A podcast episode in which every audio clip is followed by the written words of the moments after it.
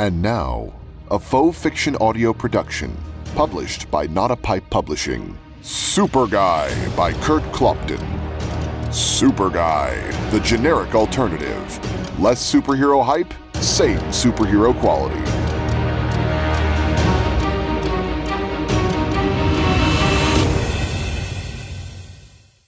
Chapter 4 Bob never enjoyed the first couple of hours after the deputy mayor had been to see the mayor because his boss would sulk at his desk for a while before leaping up with his head full of new plans, schemes, and angles.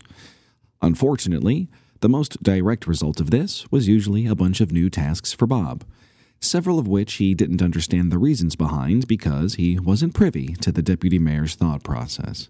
Bob chalked it up to not understanding all of the intricacies of city government or policies or administration or spinning, lying, backstabbing, jealousy, cheating, stealing, and misrepresenting. Just politics, really. Bob wiped his clammy palms on the sides of his pants while staring nervously at the two folders on his desk.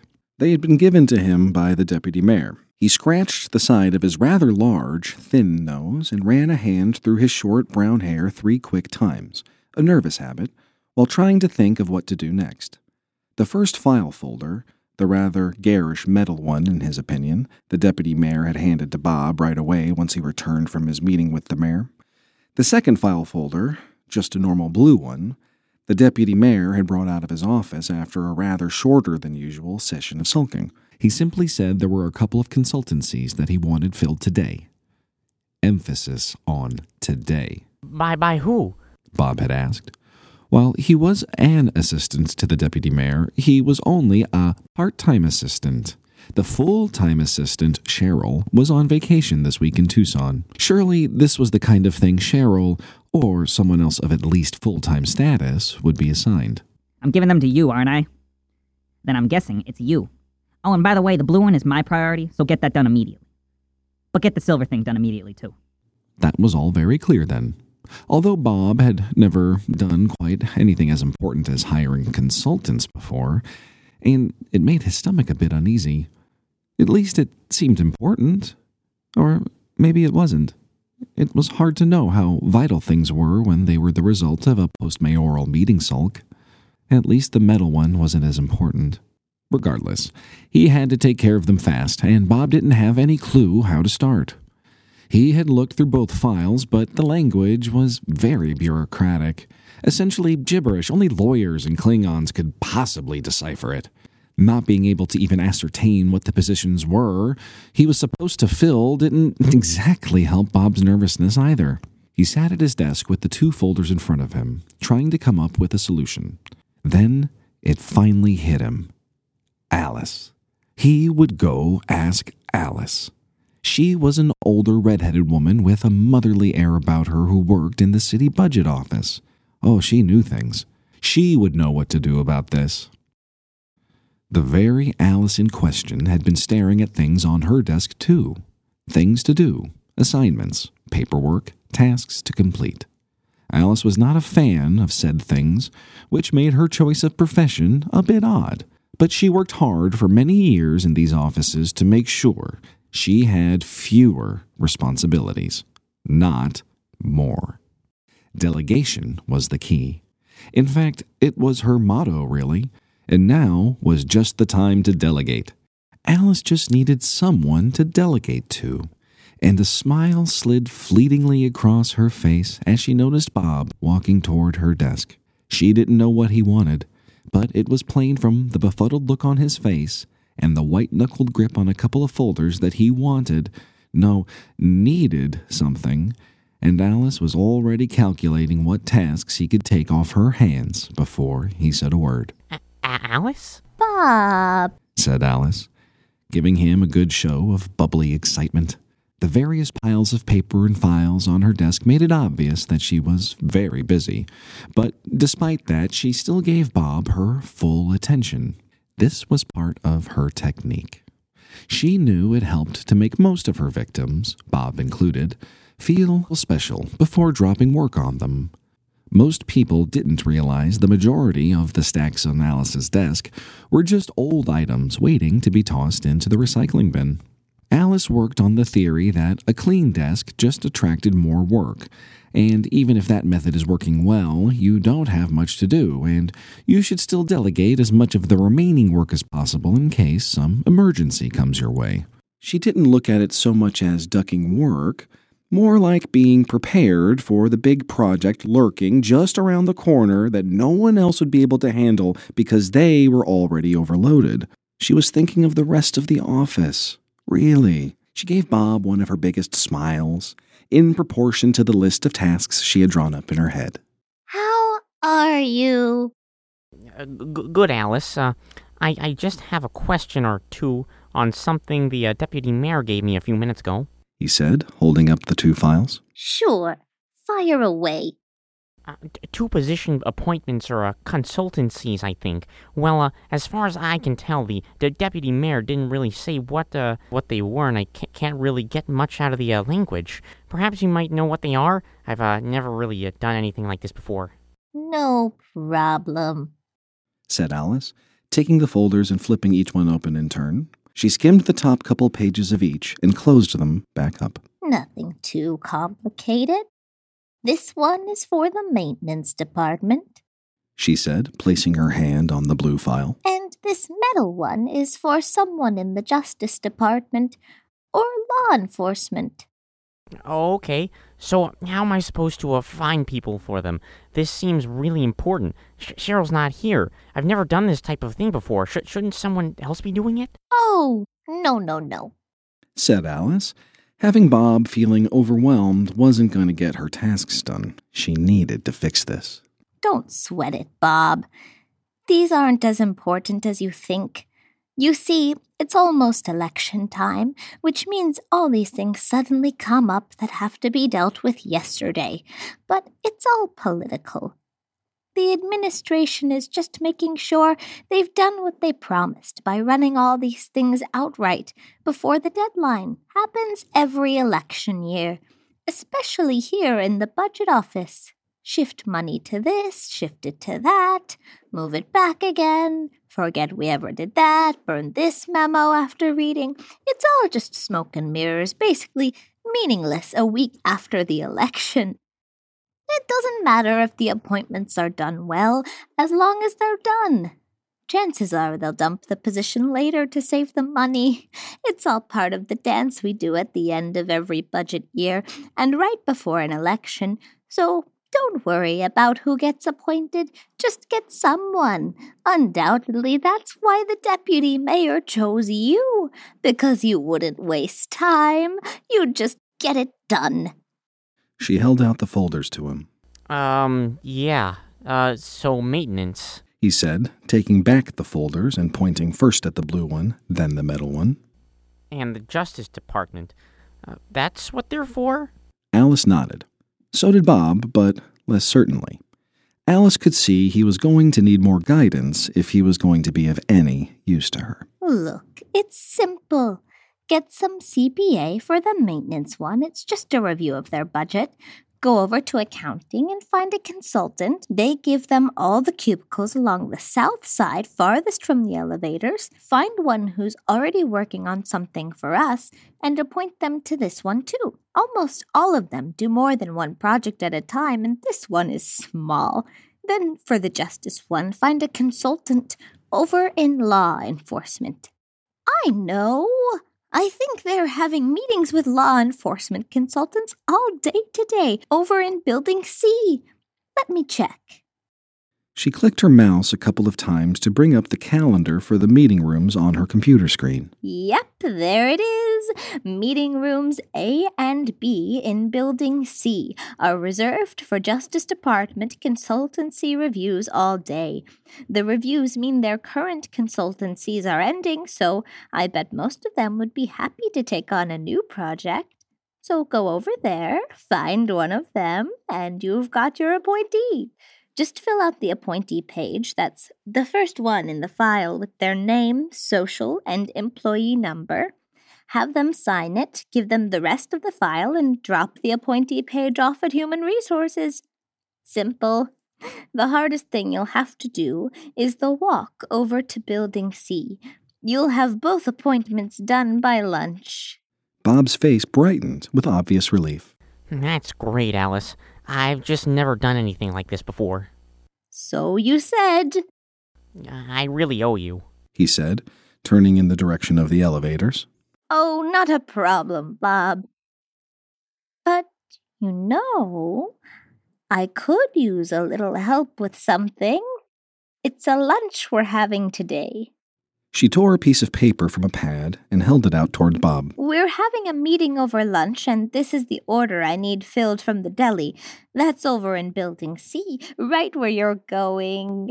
Maybe you could get it filled and bring it back here by noon. Bill it to our account. The number's right here at the bottom. Thanks, Bob. It's a big help. Alice plunged her head back into her stacks, making herself look as instantly busy as possible. She could sense Bob hesitate, looking at the lunch order, and then finally turn to go. She had wanted to give him more tasks, but right at the moment he seemed a little too fragile with those appointments. Besides, he'd have to stop back by at noon with the lunches, and once the appointments were done, she would be free to pile more things on him. He'd be so thankful he wouldn't care. Oliver could feel himself getting worse. He had just sat down with his lunch in one of the nearby conference rooms, but he didn't feel much like eating.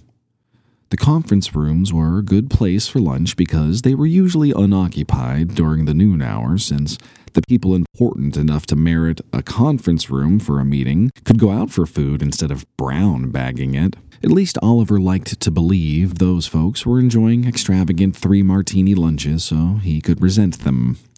Oliver couldn't even afford a brown bag on his salary, so he repurposed plastic grocery bags. Unfortunately, today he had only managed to dump his lunch items out of the bag before his motivation to eat anything deserted him. He had a tickle in his throat, a dull ache just behind his eyes, and very little energy. All he could think about was a nap.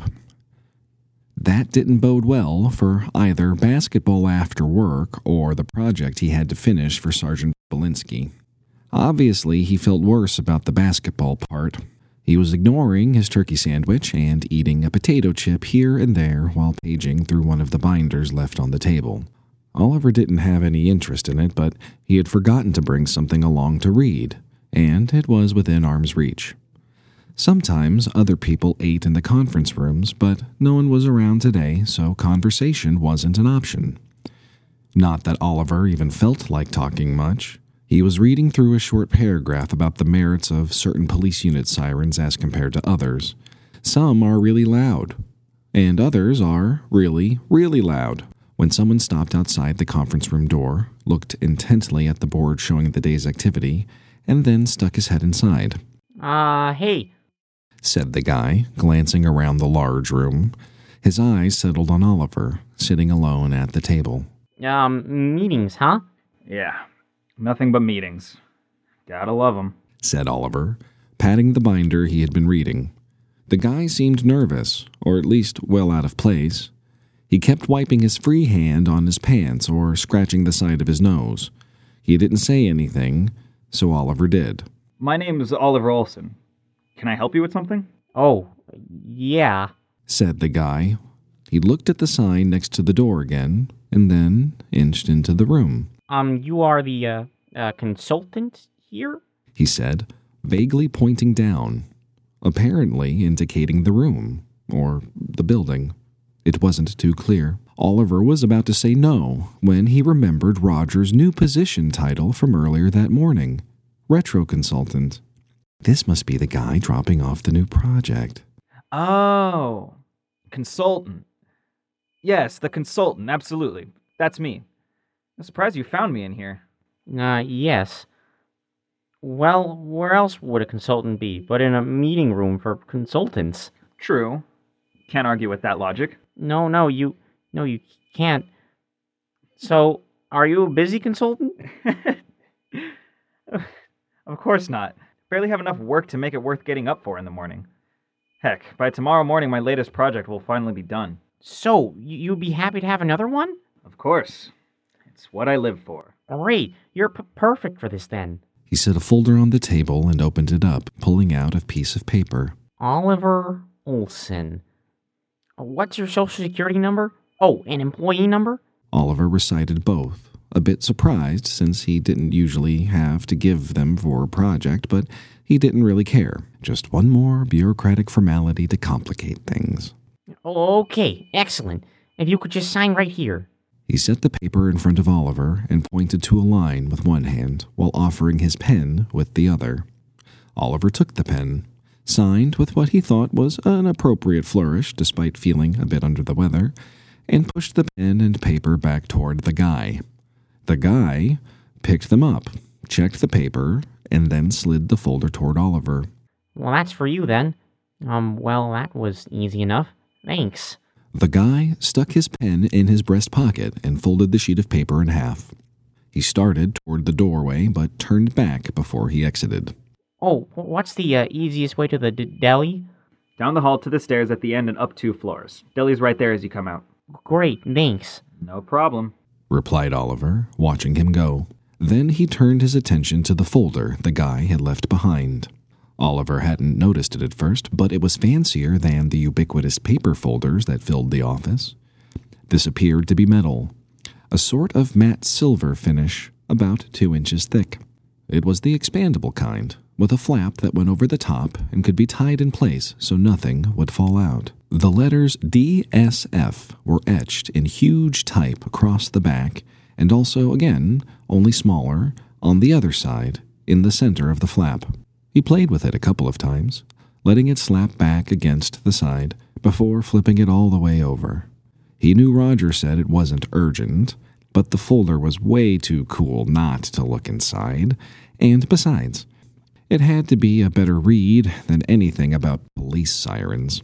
Maybe if Oliver was really lucky, the project would be as interesting as the folder it came in. He'd owe Roger big time if that proved to be true. Reaching inside the folder, Oliver pulled out a bundle of papers, setting them on a table in front of him. As he did so, an object dropped from the folder, bounced on the table once, and flipped inside his potato chip bag. It was cylindrical and made of a shiny silver metal, measuring three or four inches long and an inch and a half in circumference. And now it had salt all over it. Oliver brushed off the salt and examined the item more closely. One end was rounded off smoothly, and the other contained a hole, showing that it was hollow. On the side, it had Insert Index Finger Here, etched in blue on its surface, with an arrow pointing to the end with the hole. Oliver stared at it for a second, then did what it said. For a split second, he thought he felt pain as he slid his finger inside, but the sensation changed immediately to cold, then warm, then somehow both at the same time. Then nothing. Oliver sat staring at the silver cylinder on his finger, as if waiting for something to happen. He wiggled it a couple of times and tapped it lightly on the table. He wondered what it did. Maybe some kind of pointer device that synced with a computer. Had to be Bluetooth capable.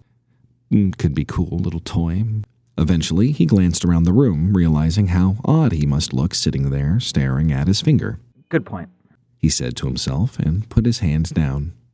He slid the metal cylinder off and set it aside, turning his attention to the bundle of papers. If all else fails, look for the owner's manual.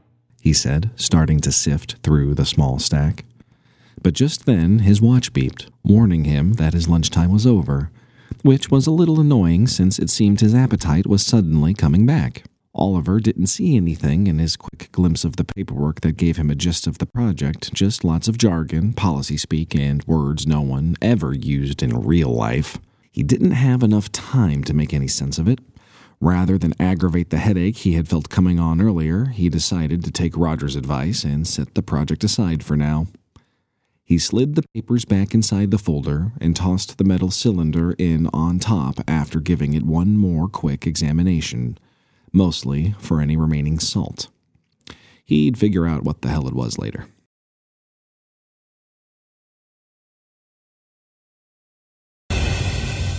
You have been listening to Super Guy by Kurt Clopton, a faux fiction audio production published by Not a Pipe Publishing. Look for the sequel to Super Guy coming this September. This recording, characters, and the situations within are the property of their author and creator and protected by copyright. If you wish to listen to more episodes in advance, search patreon.com, then Faux Fiction Audio, and sign up to be a monthly patron. Or stay tuned until the next week for your free episode. We will see you then.